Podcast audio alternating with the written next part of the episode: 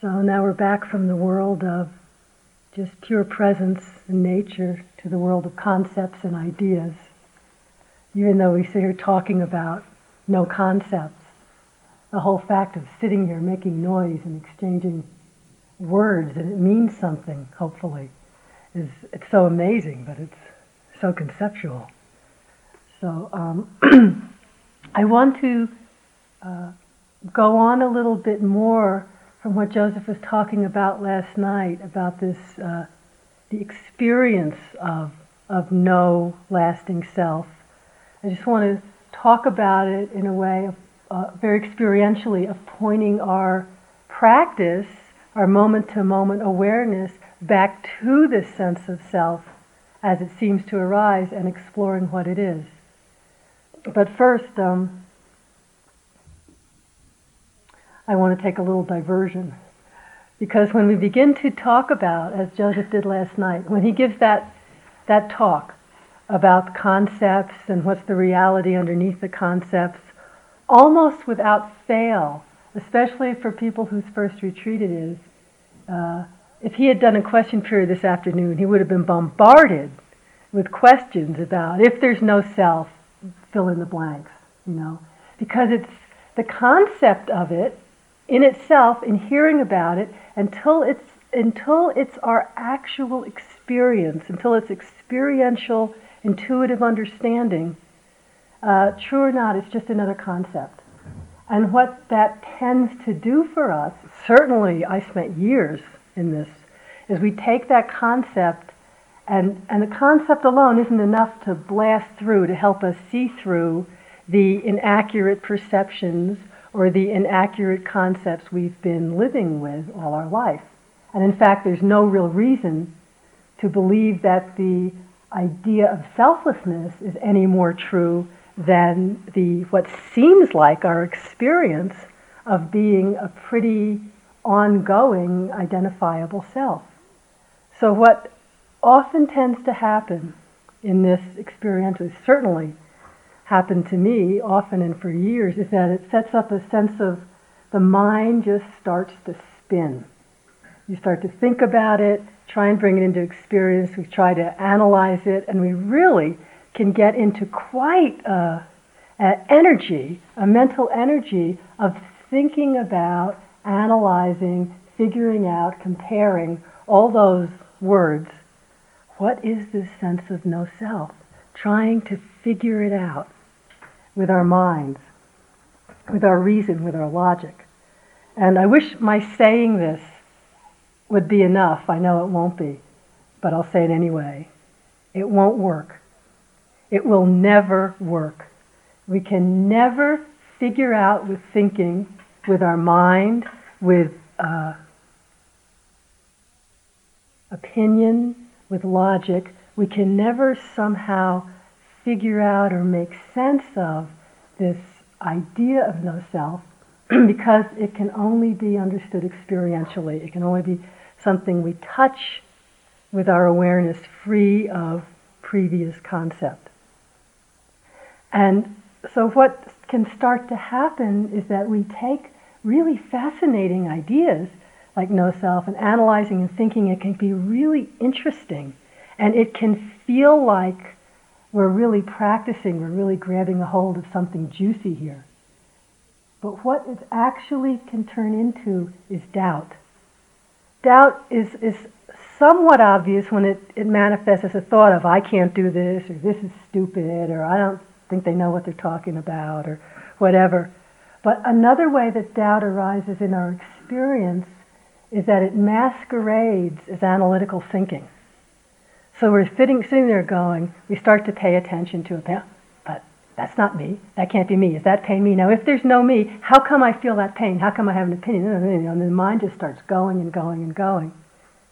The way doubt manifests as a hindrance, so when Joseph spoke of the hindrances the other day, the way doubt manifests is just this. The mind is spinning and spinning. Thoughts are going, and there is a complete inability when doubt is present for the attention, for the mind to just land on anything. It'll keep just landing and skittering off. And, and when it's this masquerading as analytical thought, each experience will just trigger off a whole nother set of ways to think about it. And believe me, I've spent a lot of time doing this. And at first it seems somewhat fulfilling. It's, it's, you know, it's, it's a lot more interesting than all the other stupid thoughts I was sitting with for days before. This is Dharma thoughts. So this is okay to hang out with. Just notice if it's the sense of spinning, spinning, not able to touch anything, it's doubt, no matter what the content is. On a level of moment to moment practice experience as you're sitting, say, or walking, and you notice this, the antidote to doubt is sustained attention. So if you, for example, you're thinking about whatever, I'm using no self as the example since that's what I'm talking about, but you're thinking, you're analyzing, oh, what about this? And you notice that, okay, label doubt, it's a hindrance, simply noticing it, and then bring your attention just to something that's happening. It doesn't matter what, but help, hopefully not the thought because you'll get too sucked in. Come back to the breath, if that's too subtle, come back to a sense of your body sitting, a sense of your butt on the pillow, your hands touching, any physical sensation. Sound, if that's a clear one for you, but if it's a little vague, you might get sucked back into the thought, back into your feet walking. So if you can get the attention just to land on something, and as soon as the thoughts start come back again, sustain the attention. What happens is the attention again deepens, lands in the present moment, and those thoughts just start to fade. You don't have to resolve them one way or the other, but you're just coming out and landing in the moment. That's sustained attention. That is the momentary the kind of practice model antidote to doubt. Of course, the big trick is recognizing it as doubt. On the sort of what gives us the energy to do that on sort of the bigger moment to moment level of practice is that we have to um, come out of our usual way of trying to figure things out. And this is beyond just doubt, but it's being willing to move from our reliance on knowledge, from our reliance on reasoning, to be willing to sort of surrender into whatever's happening without prior expectations. And in a way, you could call this faith. In a way, faith is sort of another strategy for being with our experience that's different from different from knowledge. One of the uh, I want to give you two definitions of faith. A word that I don't know how you all relate to the word faith, depending on your different backgrounds and conditioning. For me, I didn't have I didn't really have much of a religious upbringing, being Protestant, and we went to church and all, but somehow it doesn't seem it didn't seem to stick or really have much of anything. And so my associations with the word faith were sort of um, secondhand but it would be more. It was more. It was more of a sense of um, belief on demand, belief in what somebody told me, belief in a particular set of doctrines or in a particular person, without any kind of. Of course, my logical mind would want proof. Without any kind of proof, and without anything to rely on, just this. Um, demand to follow and believe a doctrine or what somebody said. The faith that I'm talking about in our context of practice here is not that at all. It's not blind belief. It is definitely not anything that demands an abandoning of our own intuitive sense of wisdom or understanding. It's not like the faith like the Jim Jones kind of thing, you know, where you follow the leader and drink poison Kool-Aid or whatever it was and everybody dies. That's like the worst connotation of faith, and I'm not talking about anything like that. These are two different definitions I've, I've read in different commentaries of faith. One is the drive towards that which cannot be described, that kind of yearning, the drive towards truth. towards whatever you want to call it. The second one is faith is confidence based on verified knowledge. Or you might call it verified faith. And this is really where this Vipassana practice takes us. The faith is a kind of combination of confidence and trust.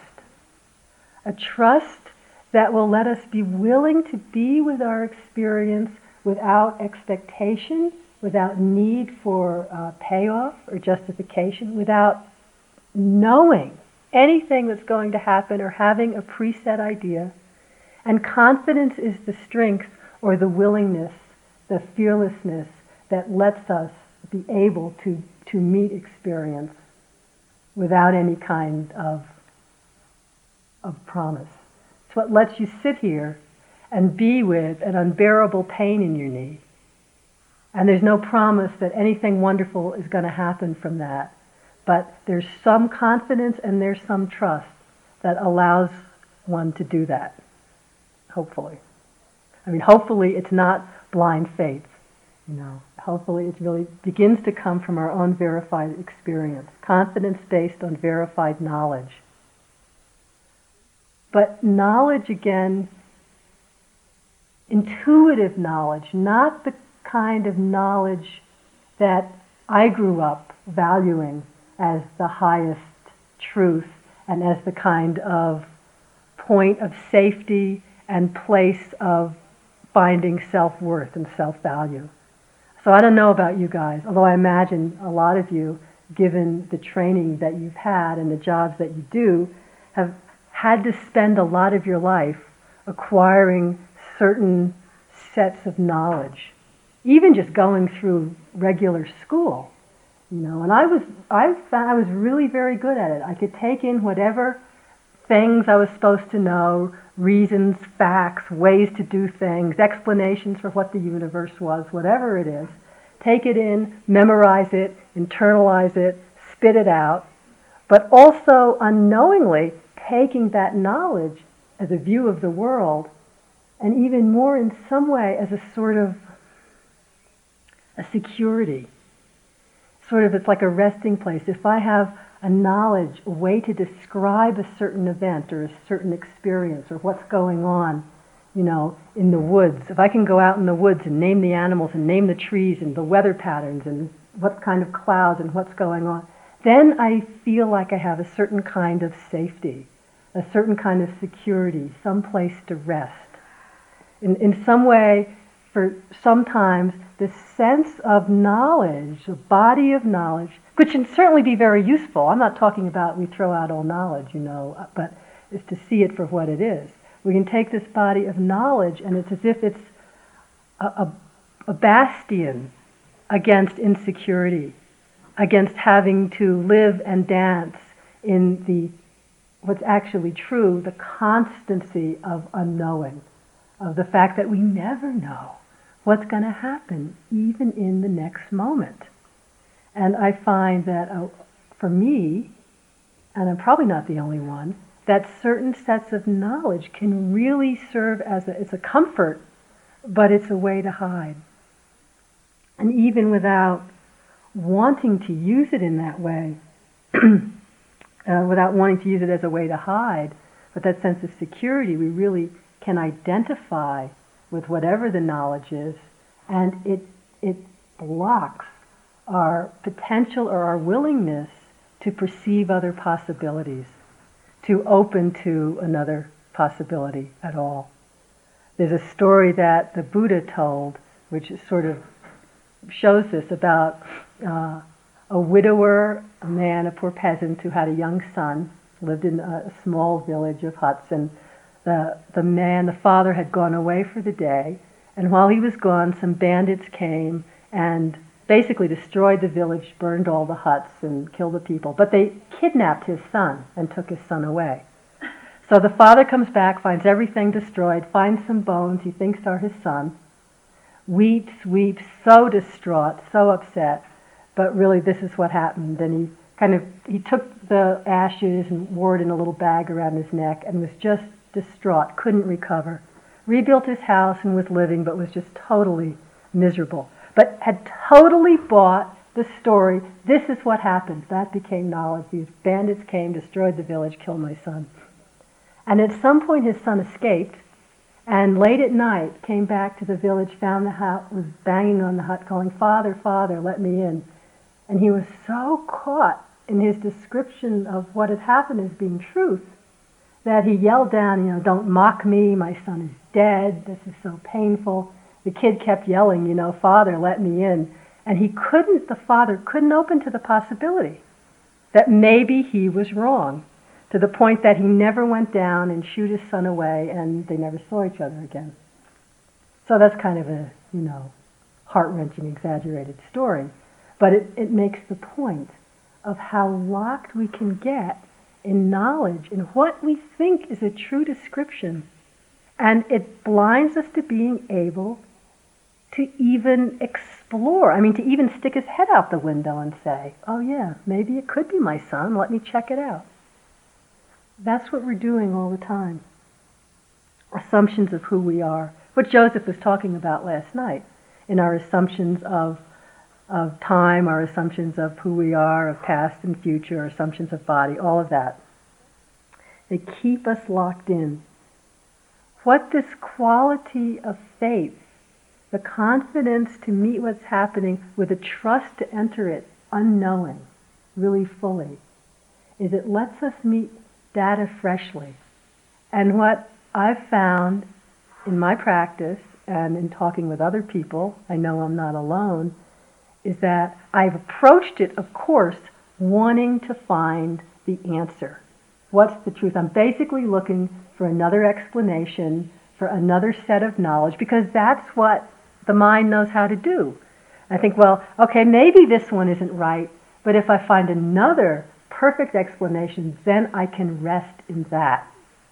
But the more I look, just with the simplicity of mindfulness, look into the knowledge we have, it seems to break apart. And instead of more answers, we find more mystery. This is from the New York Times a couple of years ago. Although I just saw an update on it recently and it hasn't changed that much. From the science section.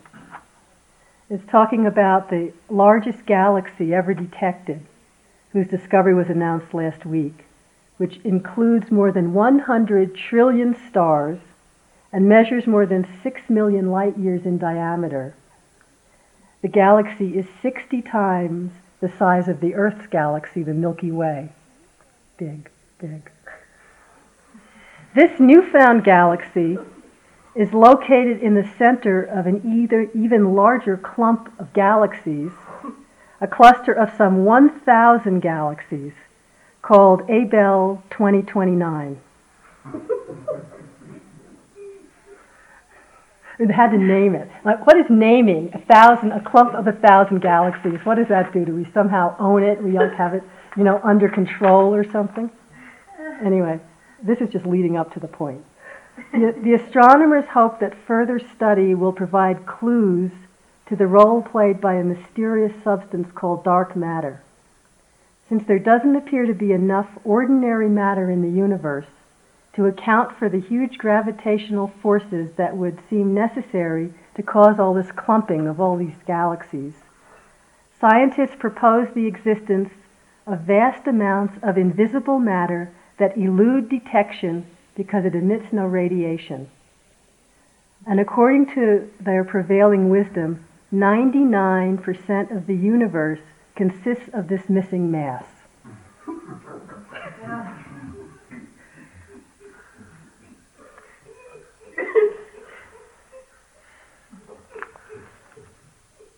It's like us. It's the same, actually. Like, what did Joseph say? All our matter is about the size of a particle of dust. But we can't just take that on word value. I mean, it's funny, but it doesn't mean anything.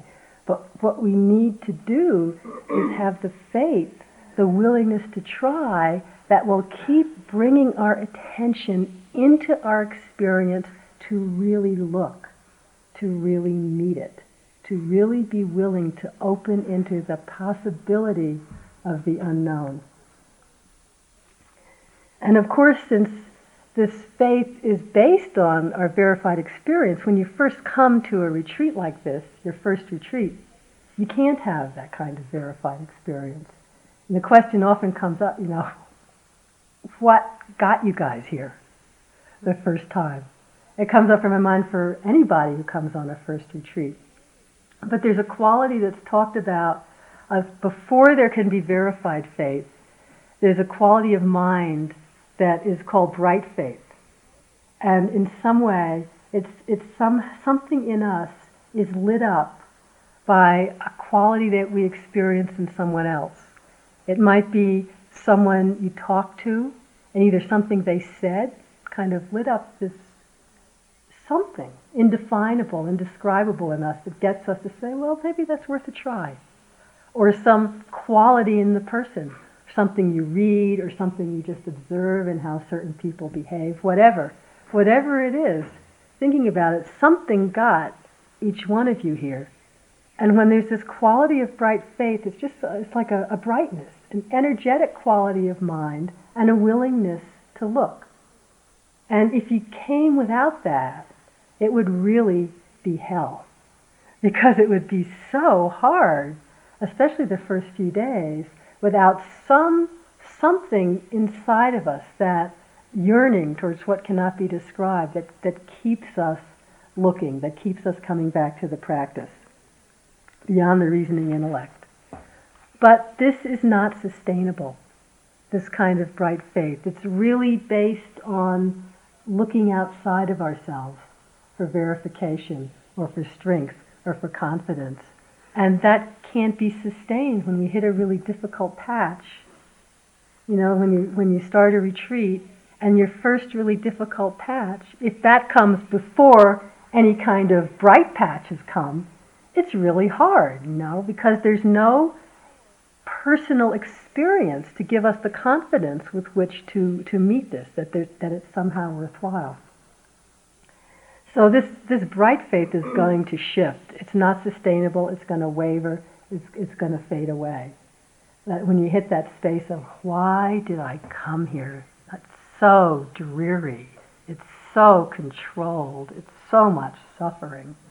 You know, that bright faith is really fading, and it fades fast sometimes. but luckily, luckily, this I have so much real trust in just the truth of things. That if we simply have enough willingness to keep meeting our experience with a freshness, it begins to open up. And in some way, we begin to experience for ourselves various aspects, not just of what we've been talking about, but of just the truth of how things are. So just one little experience of sitting with pain and then seeing you can just be with it and all the fear and all the aversion either fades or you see the difference between the aversion and the pain and you see that the pain itself is not suffering. Even if it's just for a second. That sort of is uh, an insight, a sense that things are different from how they seem on the surface. And even uh, such a moment of that can, can somehow energize us for days and which is lucky because sometimes we just get a couple of little moments of an insight like that and a lot more moments of kind of being caught in the seemingly ordinary way our mind has of relating to experience. Because that or, seemingly ordinary normal way has been all our life has been so much more deeply conditioned. What i have deep trust in is that actually the power of truth it's, it's so recognizable when we touch it in whatever form. It's has so it's just so obvious somewhere in our hearts, in our beings, that that is, is what's true, that it's truer than our ordinary ways of relating. That one moment of truth is more than enough to really light up days of seeming to be struggling in the mire. One of my teachers said that a spark of truth can burn up a mountain of lies. It's not like we have to have equal time somehow. So, what begins to happen, and it, it will happen uniquely to each person, that you begin to have experiences that somehow show us our ordinary assumptions. We might not have even known we had these assumptions, aren't exactly accurate. And it gives us the strength and the courage and the trust to keep going, to meet the new experience with a faith without needing to know what's going to happen. So gradually what this quality of faith I'm trying to describe uh, enables us to do or opens us to is to much more consciously be able to enter into each moment knowing that we're, we're entering totally into the unknown. You know, maybe when you came on this retreat, there might have been a sense of that. I try and find out from everyone what really goes on, but somewhere one knows, I don't have a clue what's really going to happen here. It's something I've never done. But what's actually the case is every moment of our life we think we know. I mean, this play, it's funny, I'm talking about opening to the unknown and every moment we don't know. And we have this incredibly rigid schedule where almost every moment of the day is planned. You know, I say 2.35, where are you going to be? And you go, oh, I'll be in the meditation hall, you know, sitting on my pillow. Maybe. Probably. It actually, it blows me away when I come back from India, which is a wonderful place for much more consciously experiencing the fact that you never really know what's going to happen. No matter what I get up in the day and plan to do, the one thing you could be sure of is that's what wasn't going to happen that day. It's just, it's great for that. It keeps us off balance, but it's much truer to how things actually are. What I get amazed by is coming home, and after a couple of weeks, I have my day book and I have my hours planned, and I look at it, and mostly that happens. That's what really amazes me. I make a, a, like now I can tell you where I'm supposed to be in August 15th of next year. And probably there's a good chance that might happen, which is amazing. It's really amazing. But it's, it, it, it sustains the illusion that things are under control. It sustains the illusion that sure, we have to make plans to live in a relative reality, but it sustains the illusion that just because we make plans, they're going to happen. That somehow we can control that. When actually, we don't have a clue what'll happen in the next minute. When you sit down in a sitting, you might have an idea, but actually, there's no clue what's going to be the first experience that arises. A sensation in the body, a sound, a pain, the breath, an emotion? Who knows? When we get down to that level of moment to moment experience through mindfulness and concentration, um, where we're really breaking down and things are just arising and passing, we experience that much more vividly. I'll sit down and it's sort of like open up the doors and who knows what's going to happen. It's all a show. And really, our life is like that. How often in, in your work, no matter how much we have to plan and carry out specific projects, and we have a real sense of what we want to happen and a projected sense of what we really think will happen. But we don't know. It's completely out of control. And if we are so solidified around this is what I think, this is what's going to happen, and we can't think of alternatives, you know, we get really thrown off when something totally other happens. Or it should be so still and silent here. How about when out of nowhere came that jet yesterday? You know, what's this doing here? It's not allowed in the wilderness. Who knows? I used to go through phases of, you know, thinking, how long do I think I'm going to live in a country that's relatively peaceful and not at war? I mean, I just assume I'm not going to wake up to machine gun fire. And this might seem kind of crazy, but actually, I don't know. We never really know. We never really know if you could have an aneurysm and, and just drop dead. I mean, we never really know. And that's the truth of things. And some part of our psyche really hates that. really doesn't want to live in this ever present insecurity sense of not knowing. And I, I think the kind of bottom line place that our psyche or, our, or we come to rest to look for some place of security is this sense of self. It's the one thing that if we don't look too closely, feels like it's always here. I know I'm me. I mean, everything's changing. I look really different but than I did when I was eight, but I know I'm me and I feel the same, and I relate from my memories, and I recognize people when I see them again, usually. And it's this sense of a place to rest. And there's something that can be really scary to, to our conditioned mind to think that there is no place to rest, that really ultimately we don't ever know. we want to have some, some solidity. And when one thing falls away, then immediately we'll, we'll, we'll fall back onto another. Watch that in your practice. If there's something that you felt was really solid, the sense of the body, and you begin to sit and experience it as just shifting energies and nothing solid, and it might be far out, far out. But watch. The mind will create another view or another description or opinion. Okay, this is how it is. I'm a sense of shifting solid energy shifting and moving around. That's me. And we've just fallen back into another level of somewhere to find security, somewhere to take a rest. When I was, uh, I was teaching, uh, helping teach a retreat in Yucca Valley in the desert of Southern California outside of Palm Springs a few years ago. And if you live in LA, you know this experience. While we were there on the retreat, we had a couple of earthquakes one kind of medium in the middle of a talk, and, and then a stronger one a couple of hours later, like a six point something. Well, the earthquake itself, since I had never been in one, was actually kind of interesting.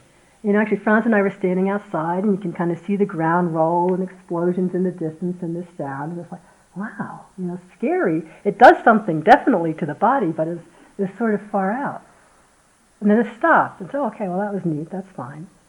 But what didn't stop is that there was a series of aftershocks, like every three minutes, every five minutes, for the next at least 24 hours.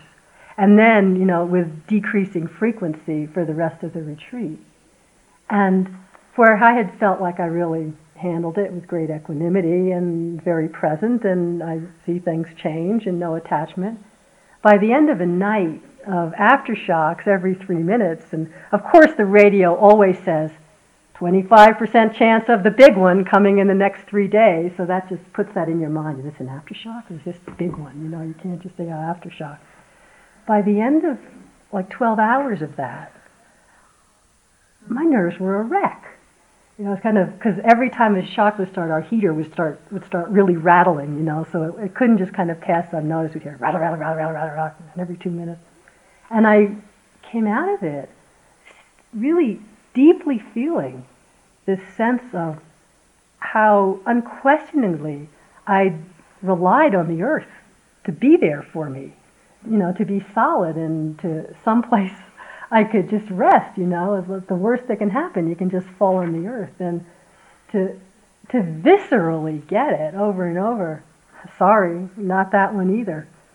Uh, it just it really touches into this sense of anatta, of not self, and the fear that comes from this ongoing insecurity and kind of not franticness, but that the mind wants to find somewhere. It's not okay hanging out in nowhere to take a stand. but actually, it's not it's it's not even the the movement. It's not the not being able to take a stand that's the problem. It's not the the never knowing or the unknown. The problem is that sense of I that's there in the midst of the unknown. That I that's arising, clinging to whatever, that's positing a need for security. It's like the aftershock's not a problem. What it's doing to me is the problem. Where am I going to find security is the problem. When we're just opening into the moment as it is, there's no problem. When you were out today, if you had even one moment where it was just pure beingness, maybe it was hearing, maybe it was smelling, maybe it was warmth, where there was no discursive description, where there was no trying to figure anything out. You weren't trying to name the species of birds, just simple being. In that moment, where's the problem? There's no needing to know what's going to happen next. There's no referring back to someone it's happening to. There's no needing to know what happened before. It's just this moment. And in that, without this obsessive, ongoing referring back of every sense experience to a sense of self, without that, with just the pure experience, there isn't any problem. And whatever needs to occur in the next moment, the next moment occurs. If there's some response that needs to happen, that also occurs. We don't need to figure it all out ahead of time. So it's not that this sense of pure being means, which is one of the questions that comes up a lot, if there's no self, then how am I ever going to do anything? Who's going to do things? You know, and we can talk about this sense of pure being and say, well, that's really nice, but what about if it starts to rain and there's lightning and you have to get up and go inside? As if actually the two have nothing to do with each other. You know, there's a sense of being, and then there's a sense of being with lightning, and then there's a sense of a thought arising. It could kill me. I think I'll go inside. That could be done with or without clinging to a sense of self. It can just be clear, clear seeing. Anyway, that was a sidetrack. anyway, this sense of self, the faith is what can over and over give us the confidence and the trust to be willing to meet experience with this quality of not knowing. And the quality of not knowing will let us investigate, not with thinking, but with presence, in a much more open way. Look at the data freshly, so to speak, without having interpreted it before we've even perceived it.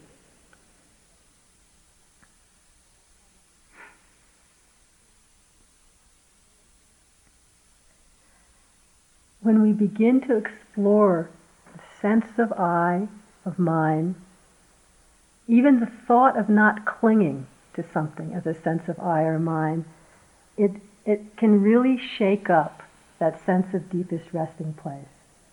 And I think that's the reason why often, in or out of formal practice doesn't matter, but often when in, in a space of awareness you touch a place, a deep place where there's really viscerally, intuitively getting it. Oh, there really isn't any me.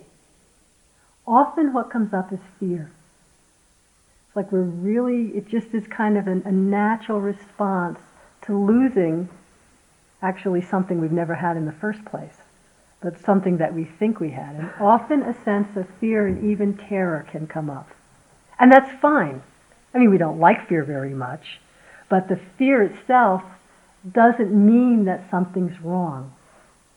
Often fear, as we touch it in our practice, is, is really more like a messenger that, oh, we're moving into unknown territory. And so rather than being afraid of the fear, again, we have to have had some confidence and some clarity of practice. We can just meet the fear as another arising emotion just be with it, see it come, see it go. But we don't have to take it as a messenger of doom. And we don't have to take it as, oh, something must be going wrong, fear's coming up. It often means something's going really right. And we're hitting the place of our unquestioned assumptions, and they're beginning to be broken down. We don't always understand that rationally, but that's sort of what goes on. So,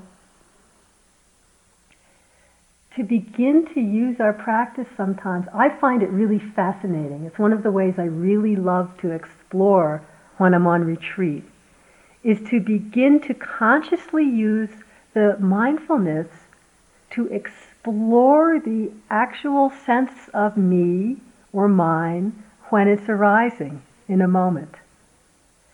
And what I'm, everything I'm going to say now about exploring it, I'm talking from what I've discovered in exploring it in other people, but I don't want you, I really am not saying it so that you'll take this as another explanation.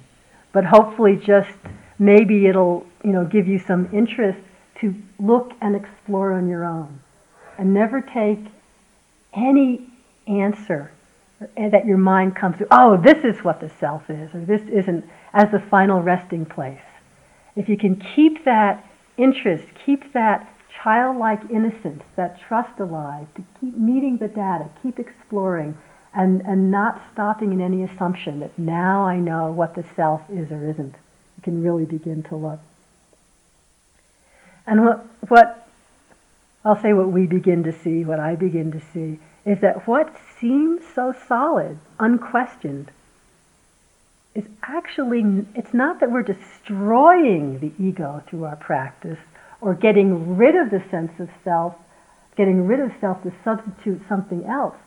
It's that we begin to see that what was so solid, seemingly, is nothing. It's nothing solid there at all.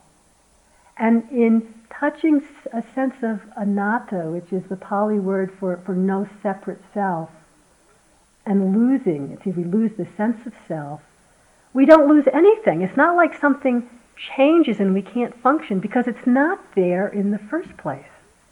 It's just our perception that's inaccurate. We're interpreting perceptions inaccurately, and that's all that's going on. This is from uh, a man who was named Nisargadatta Maharaj. He was a, an Indian sort of wise man saint. Uh, he died in the last decade.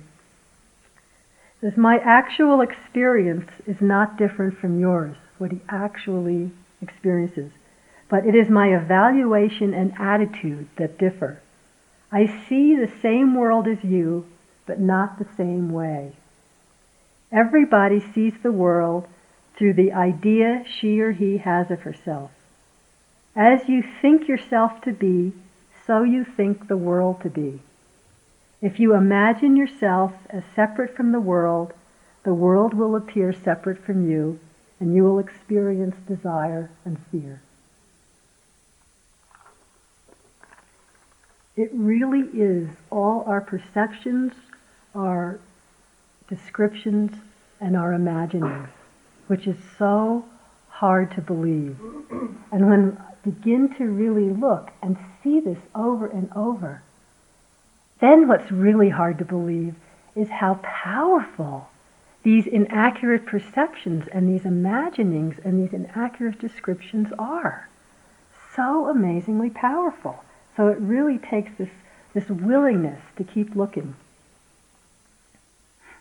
So we look and we see that when you have this feeling of, of I, of mine, however it manifests, you know, it might just be the thought, I'm really hungry. Or it might be, you know, I'm bored now. I wish this talk would end. I wonder what I'm going to do tomorrow. My knee hurts. It doesn't matter how.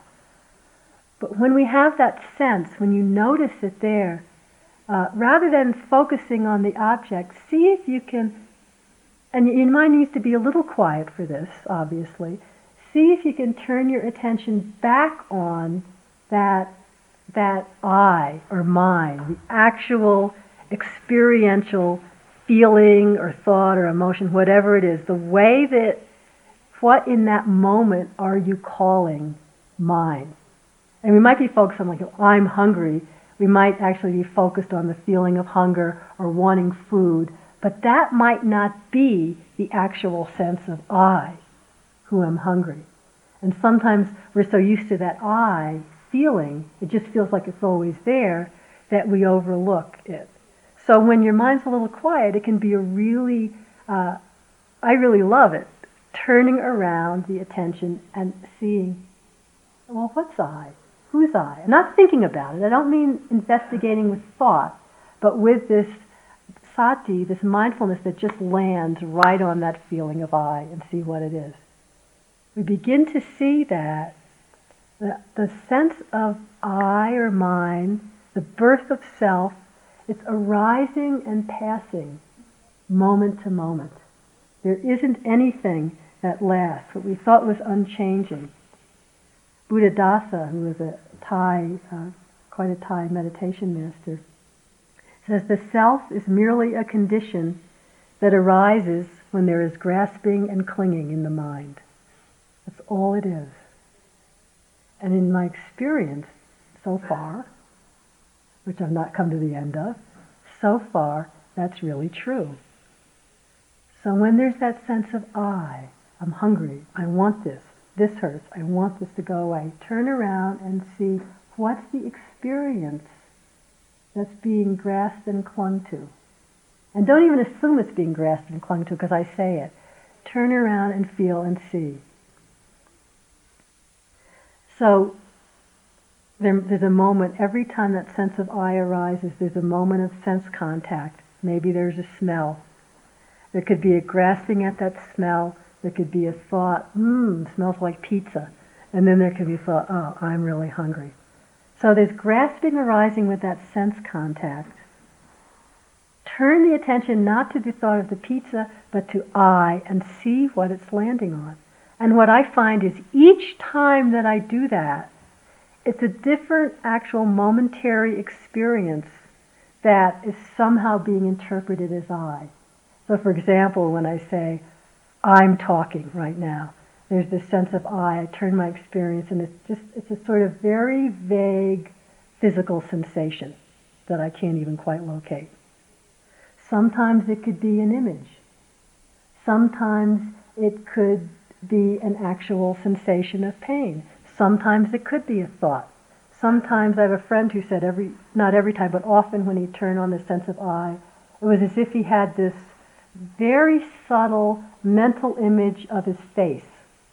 And that would be I, as if, you know, experience was coming out of that. I'm just giving examples. It could be anything. But turning and looking, and what's been really liberating for me is each time it's something different. There isn't, so far, something there, or some emotion, or some experience, or some anything that's I. And that's what gets really fascinating to begin to see. If you can sort of see it, if it's something that one can experience right away, it's an arising and passing phenomenon. There's no continuity to it. There's no ultimate solidity. is clearly not self. So just beginning to explore in this way. Classically, and Joseph spoke about some of these last night, I just want to mention, classically in the Buddhist psychology, they talk about what makes up a person, so to speak, the different aspects of experience that there tends to be this clutching, this identification, which is really just a contraction of grasping around an experience. There's five aspects, which makes up all our experience, that we tend to, might land on as saying I in a moment. So there's the body, which Joseph said last night, which is obvious. Sensations in the body, the whole sense of our body as a whole. What I found more subtle, which isn't actually body, but I, if I don't look, I think of it as body, as is image of the body. So there might be a sensation, and over that, subtly, there's an image of knee, and there's a sense of identification, of grasping of knee, my knee, and that's I in that moment. It can be very subtle. And I find often as I'm sitting, there's just sensation, and there would be no sense of self, no sense of body. It's as if sensations coming and going in vast space of awareness. And then there's this subtle background image of my body sitting here. Just an image of this body. And not seeing that, that's in that moment for me, it's a sense of Carol, a sense of self. And it's as if, as if it's a, a, a container over an experience that has no containment and has no location, but it gives a false sense of container in that way. Anyway, that's just something to look at. The second aspect of experience that we often will be the grasping of self is what is, is called, uh, say, feeling tone. when I spoke the other night about how each sense experience we experience is either being pleasant or unpleasant or neutral, which can come in quite subtly. And usually pleasant, we move right away to aversion, or, or unpleasant, we move to aversion, pleasant to wanting it, neutral to spacing out. But often we don't notice that feeling tone because it's, it's quite subtle. Well, that's one of the areas, again, one of the five aggregates that makes up what a human is, that we easily don't notice, identify with, we cling to. So there's a say a pain in the knee, and it's unpleasant. And you might really be looking at mindful of sensation, really seeing the sensation, and there's not a sense of I'm that sensation, but somehow there's a real sense of involvement and self identification there. You can't quite figure out where. So you're clear you're not the pain. Often the clutching is around that subtle feeling of unpleasantness, of pleasantness, of neutrality. I just mentioned that as something else to notice. There's that real sense of separation sometimes. We don't notice that feeling. The third, again, Joseph mentioned last night, the consciousness, the knowing faculty, which seems ever present and very subtle, and that is easy. I think in some ways that's the last one we identify with. It's the most subtle and the most difficult to see as separate from me. I know hearing. I know that I'm paying attention. I know that there's unpleasant feeling. I know that there's awareness. It's easy to think of that as I. So without saying it is or it isn't, just notice if that's where this sense of I or me or mine is landing on. The fourth area is perception, which Joseph talked about again last night, and which is another really fascinating area to explore because it's something we can really begin to see, sometimes in simple ways, how easily we identify with our perception, take it as true, and then how something else can come in and we can see our perception was totally whacked out. It had nothing to do with what was going on, but we would have defended it to the death. Yes, this is how it is. Just a, a little example. Last the other night, about two nights ago, uh, we was sleeping with the window open, uh, for the first time. And I woke up in the middle of the night with some like weird stuff going on in my body. So I was in, you know, that kind of weird, vulnerable, not quite, you haven't quite put all the pieces together yet state when you wake up in the middle of the night like that. So I was just lying there. And I gradually became aware of this really loud, roaring noise, just so loud coming in. And first thought, well, that must be the river but I didn't really have too much confidence in that, in that thought or that perception. And it just seemed to get louder and louder and all these undertones and currents. And I thought, I've been here for five days, and this is the third year I've been here. I never heard the river sounding like that. There's no way that can be the river. And then I remembered a, uh, uh, when I was a, I was a nun for a while in Thailand, and I was staying at one place that was in the forest, and it was on a, a little small river deep down in a gorge. And one night, all of a sudden, just like that, this tiny little river got huge. It came all the way to the top of the gorge. It flooded our whole area, and it made so much noise. It was unbelievable. So either there's some weird mechanical kind of plane or tank coming in here, or this river is flooding, and it must be, you know, totally up up to the porch by now. And I was absolutely convinced of that because my perception was I have never heard the river be that loud. Impossible. So I finally went back to sleep. Checked it out in the morning. I walked out. Course, the river's really loud. I mean, it's been there all along, really loud. I just never noticed it before.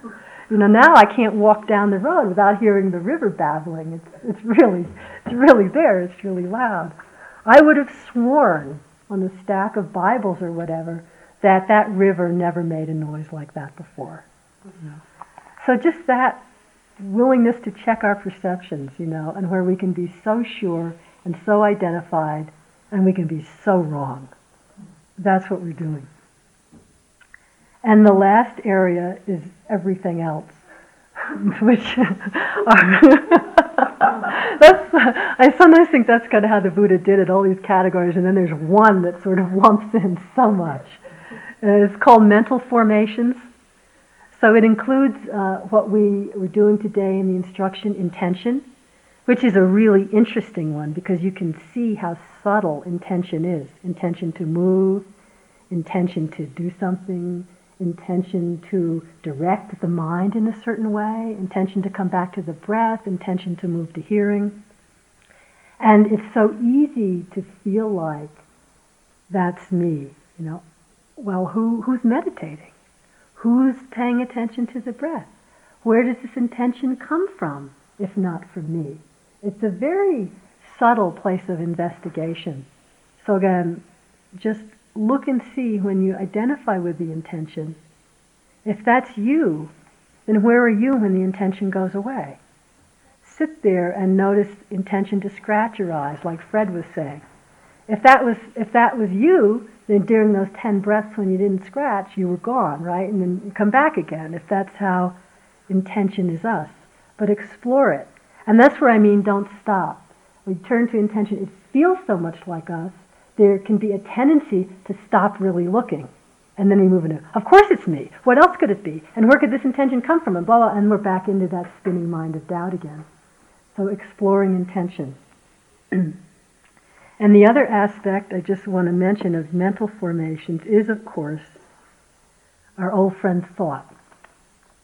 And thought is a really Sometimes we can see thought, obviously. It's a lot of what our practice is. But because it can come so often and we get so used to it, we sometimes don't notice that the thoughts can turn into an ongoing commentary that is actually, we're making up our sense of self. We're kind of describing ourselves to ourselves as we go through the day telling ourselves different stories. If you stop and look, you might be telling yourself a lot of different stories about yourself. In a way, we're making it up as we go along. But if we don't notice thought, there's this identification with certain ones. For instance, some might go through, wow, I'm really doing good. I'm really a far out person. Those kind of go by maybe. We don't really identify with them too much. Another one comes up, I am such a schlump. I'll never be able to do this right. I'm too tight. I'm too this. I'm too that. I'm a failure. Those ones we might really buy into and believe and carry it around just like everything we do. Tell I, I don't wash the dishes right. I made a big clanging noise when I was serving myself. Everybody was looking at me. You know, I'm not working mindfully enough. I'm moving too much in the hall. You know, and not noticing all the times in between when these thoughts aren't happening, when there's no sense of self at all, but stringing them together and telling ourselves this self story, it gets really solid. One time, a couple years ago, I was on a, on a, a two month retreat, I think, and it got really clear to me. I had just seen a movie just before the retreat, which, if you can avoid that, you know, or listening to music just before a retreat, I'd advise avoiding it unless you want to really watch the replays for a long time. So I had seen The Fugitive, so I'd be, so at least, you know, it wasn't too bad of a movie. It could have been worse. But I'd be sitting there and I'd be getting flashes of, you know, scenes and dialogue and this and that of the fugitive. Not, of course, in order, jumping forward and back in time. And then after a while, it hit me. That would go for a while. And then it would switch, and the Carol movie would come on. And it would be flashes of memory and future planning and images of myself and things that happened and forward and back in time. And at some point, it hit me it wasn't like they were, you know, like it was a correlation, like a, like a simile. They were exactly the same. There wasn't any difference. It wasn't that the Carol story was more real at that moment than the flashes of memory from the fugitive at all. It was just images coming up and thoughts. But there were particular ones that there was a sense of grasping, a sense of identification around. And so I made that Carol. I didn't think I was, you know, this, I can't remember his name, but I didn't think that was who I was. I knew that was a movie. Well, guess what? So's the other. I mean, it doesn't mean that I don't know what happened in the past and that I can't relate, but in that moment, what was really happening was just images arising, thoughts arising, emotions arising and passing, and whether it was about Carol or what's his name, it really wasn't any different. And that's what we're doing all the time, We're telling ourselves stories, there's thoughts. We don't notice which ones we clutch at and make a story of and the other ones that go by. So pay attention. See which ones there's this grasping of self around and which ones go by. Just because there's a grasping, that sense of self around some thoughts, that doesn't necessarily make them true. I want to point that out. You know, in fact, often not with everybody, but for a lot of people I talk to in retreats, the tendency can be to really identify with the negative ones, the negative self images, the ways we're not good enough, our failings. And if something beautiful happens or we have some beautiful experience or thought comes, well, I'm really a very kind person. Well, don't get too carried away with yourself. The mind will come in right away. Remember when you did this and you didn't give that, and you know, and, and oh yeah, that's right. Thank you for bringing me back to truth, you know because we're buying into a particular story. It's all just thoughts. Imagine the freedom, the spaciousness of not having to grasp and solidify around any of them. And it's another way that we can come at this exploring the sense of self by the way I've been talking is really is sort of like the way of precision of being with the breath, a way of precision of bringing your attention into the experience of I or mind. We can also approach it from the way of spaciousness, sort of like being with hearing, which is at times tuning into the sense of whatever word you want to use, spaciousness or awareness or emptiness is really the more classic term. Just emptiness. Things arise and pass. Emptiness doesn't mean nothing happening, but it's empty of clinging, it's empty of aversion and grasping, it's empty of self. And in that, without looking for anything. Sort of like Joseph was saying with the cars going by, you're not looking for anything. But when this sudden sense of grasping, the sense of clinging, the um, emergence of self arises, you really can't help but notice it when you're noticing and tuning into the emptiness. Give an example. One time I was I was on another self retreat in a really lovely spot in California, and I was sitting high up on a hill. Um, sort of like you were doing today, hopefully, just sitting and being really aware, but with my eyes open, and no, just spaciousness and peace and everything coming and going, really beautiful, no thoughts of me, just presence. And some turkey vultures came flying up, really close, because I was high up. And they said, oh, that's far out. It wasn't really clean, no, just that's far out, just another arising experience, spaciousness, peace. Of course, uh, somewhere in there the thought arose, this is really far out, I'm so empty, I'm so spacious. But that came and went too. And more turkey vultures came, and they're circling. And all of a sudden, they were circling like right over me and getting closer and closer. And all of a sudden, the thought arose, I'm the thing they're circling.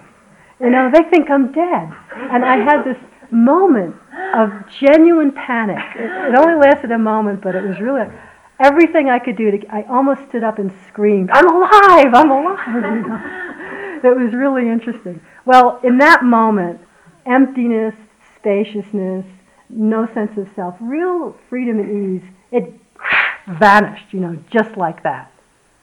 Total contraction, solid sense of me and other, fear, something to do.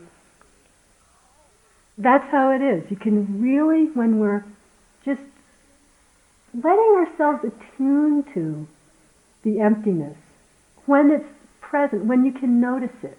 Sometimes we can't notice it. There's just too much going on, or there's too much clinging, or there's too much stuff.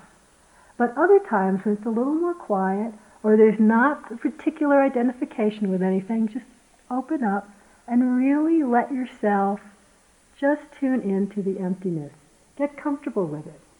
Buddhadasa talks about this often as a way of practice. It's not like we're in total cease of all suffering. I'm not talking about ultimate enlightenment or anything, but just inclining to emptiness.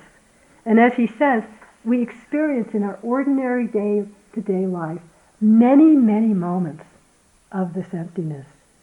Often we just don't notice them, but we can begin to incline the awareness to them. Not to do anything, not to be me, not to grasp it, just to get more comfortable and more content with that ease, with that emptiness.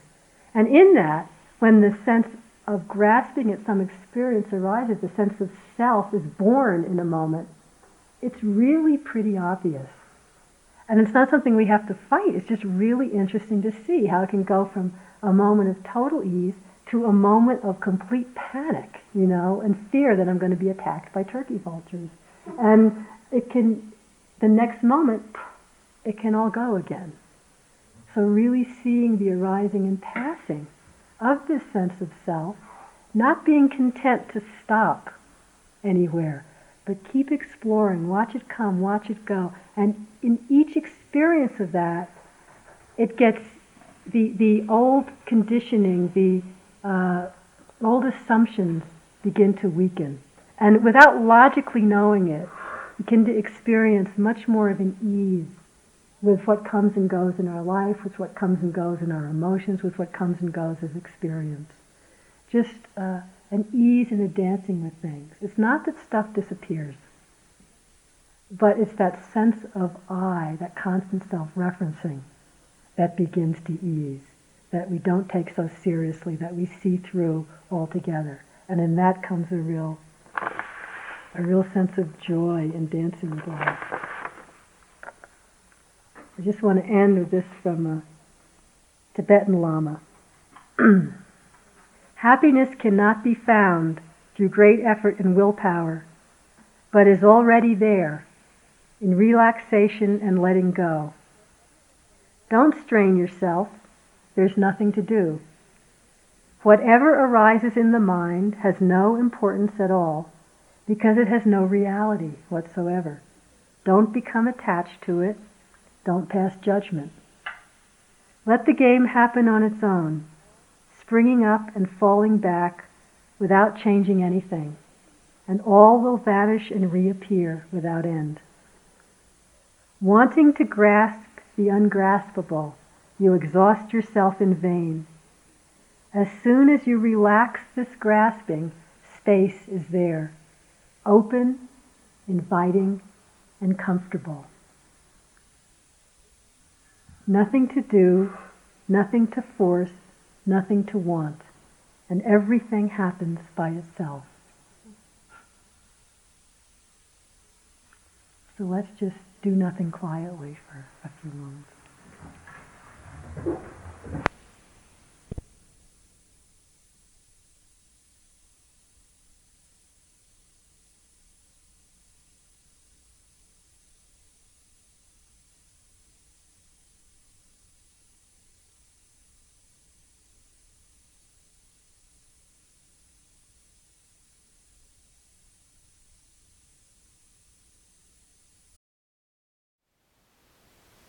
Thank you for listening.